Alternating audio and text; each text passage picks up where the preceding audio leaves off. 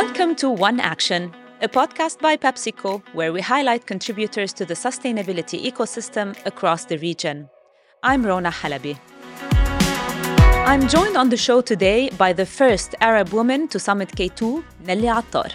While she started out as a mental health professional, Nelly found her purpose in sports and physical fitness.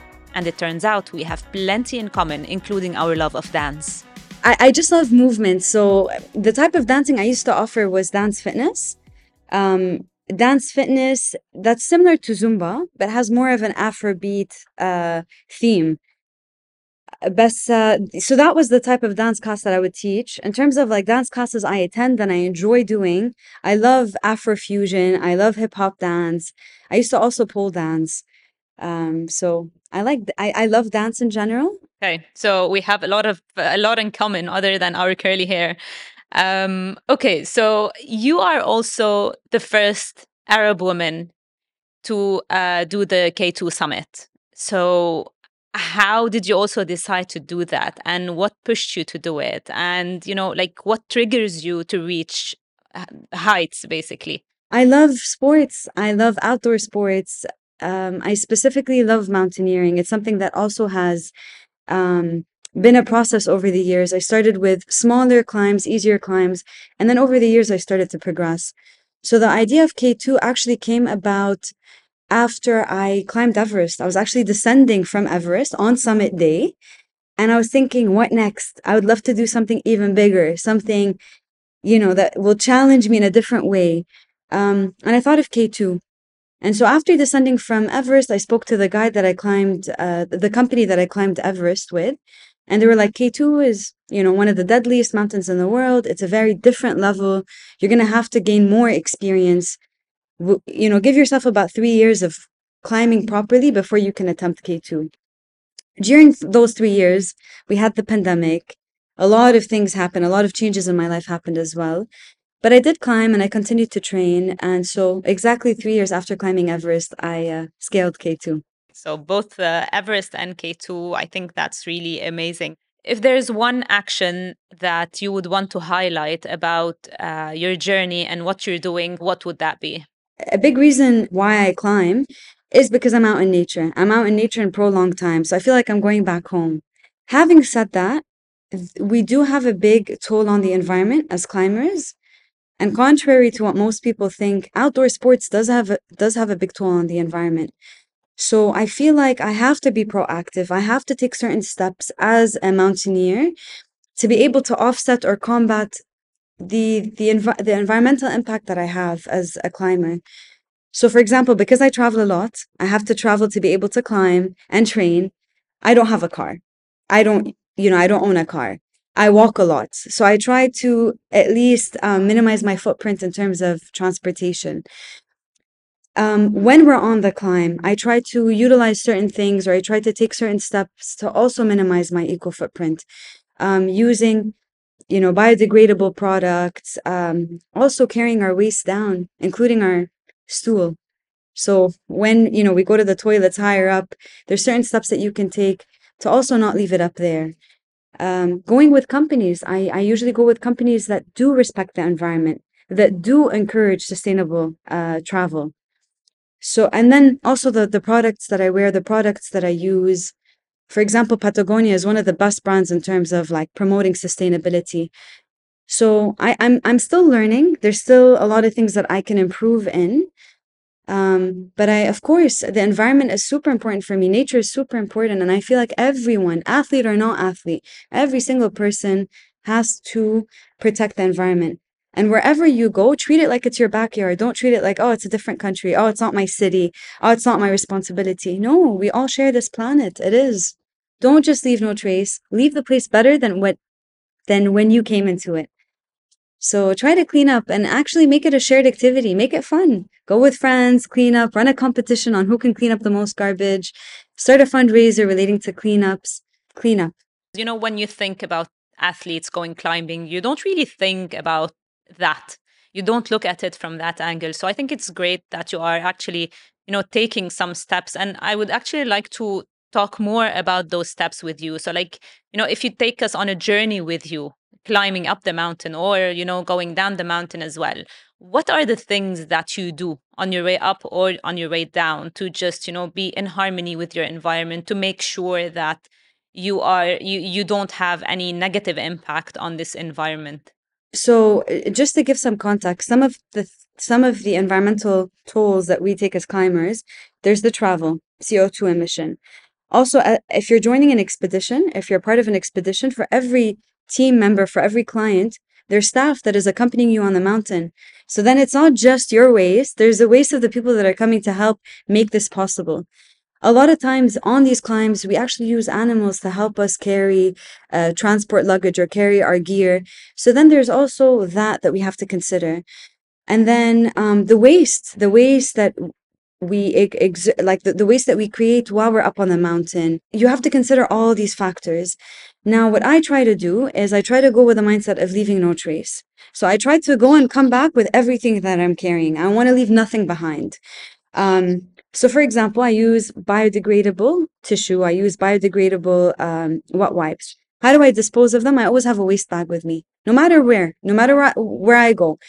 Um, there's always a waste bag either in my pocket or in my bag. So I just dispose everything in that waste bag. In terms of food, because we're always snacking. Like from day one till the end of the climb, till we're back, we're always snacking.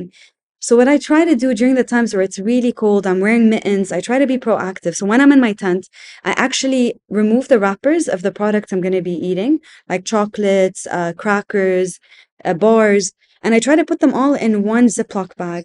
Because when I'm climbing, I'm not going to be able to take off my mittens if it's minus forty. I can't take off my mittens and rip a wrapper. And then if I do, there is a chance that I might lose it because of the wind. Also, this is, a, I mean, a small example. When we're blowing our nose, there's a technique that you can blow your nose where you don't have to use tissue. It's a bit gross, but this is a way where you, you avoid using tissue every single day while you're moving, and you move for hours. It's just a way of like, you just have to push. So it doesn't come on you, but... um. In that case, you're not using tissues. Um, wag bags. Wag bags, higher up, the higher we go. So in the lower camps, it's okay. You might, you, a lot of the, the climbs in the mountains that we're on actually have toilet areas. But um, wag bags are bags that you poo in. And so the higher we go, like camp one, camp two, and I'm talking about six thousand meters above sea level and higher, we use wag bags. Not a lot of companies do that, but the companies that I climb with do that. Also being proactive. So cleaning up garbage that's left behind, that's not ours, when possible, because it is really hard when you're climbing something as risky as K two. It's extremely hard to, to climb the mountain itself, you know, let alone think, think of cleaning up someone else's garbage. But where it's possible, when possible, Um, yes, we do collect garbage along the way and, and bring it back down with us. And there's also ways that you can be proactive. So recycle, reuse products that you have. And you can even throw a fundraiser. So for example, on Everest, I um, I started a fundraiser to clean up Everest. And I managed to raise eight hundred dollars to be able to collect garbage from higher camps. And this way, we're cleaning up the environment. People that care are actually getting involved. And you're creating jobs, you're paying people, you're paying um, Sherpas and high altitude porters to be able to clean up garbage. And when I'm in Saudi, I usually lead climbs and hikes to clean up trails. I don't do it as often as I want to, but I do it every month, every two months when I'm around. So these are just, you know, small, simple steps that I'm taking to be able to minimize my eco footprint. Everyone can take steps. I totally agree. But you know, the fact that, you know, like there is garbage uh, on, you know, like going up the Everest is really something alarming. You know, I wouldn't have imagined that there would be any waste on the mountain. Like, you know, how many people climb that and why wouldn't they do the same steps that you were just talking about? So, so Rona, actually in two thousand eight, they collected twenty tons of debris from Everest. This is in two thousand eight. And the last few years has been a record for how many people have been climbing Everest. So I can only imagine the garbage that's being left behind. The very fact that so many people are going all together at once, I, I don't feel like the mountain can actually recover from that many people. So it's not just, you know, people going up there with their waste, but it's also like, what are you doing to preserve the environment? Are you stepping over plants? Are you cutting down trees to, to create campsites? Because people do that. That's happening on Kilimanjaro. I went to Kilimanjaro in two thousand fifteen. I went again in two thousand eighteen, and I saw the vast difference. There's a lot more areas that are cleared up to create campsites. Now there's actually built-in toilets. This is not sustainable. This is not sustainable. In one year, there were about fifty thousand people that climbed Kilimanjaro. How is how is the, the mountain going to be able to recover from that? So yeah, you'd be surprised. You'd be surprised um, with regards to the toll that climbing can have on the environment, especially if the government is not regulating the sport. If the government doesn't limit how many people go at once, um, and the government doesn't put regulations in place, like you have to bring your garbage back or you pay a fine. The companies have to bring the garbage back or they pay a fine. Some countries don't do that. When we come back, we'll talk a bit more about how Nelly is creating impact through action and how you can too. Welcome back. I'm Rona Halabi and you're listening to One Action with our guest, Nelly Attar. You know, you were talking about you as a climber, as an athlete, and the relationship you have with with your environment. I mean, you know, like people in general and these climbers in particular, I mean, this is something that they love and that they're doing. So I'm just wondering how come they don't think about how sustainable this is? Like if they want to come back one day, or if, I don't know, their children want to come back one day. So I feel like, you know, it's really frustrating that this relationship with nature does not really come naturally, you know? Honestly, I think a, a lot of people that do climb do have this respect and appreciation for nature. It's just that they might sign up to a company that doesn't. I've been diving and I've seen the, the company that I've signed up with um, encourage bad diving practices. And I've learned, because I've signed up with companies like this, I've signed up with climbing companies as well that did not place such a big emphasis on protecting the environment. But because I went through these experiences, I know how to... you know, how, what companies I should go for and what companies I should sign up with. So it's not per, it's not the people per se. Sometimes it's the companies that they sign up with. And sometimes it is because um, the climbs are very physically demanding. So I've seen this in person where a person is on the, the verge of dying on these climbs. We've seen people die on these climbs.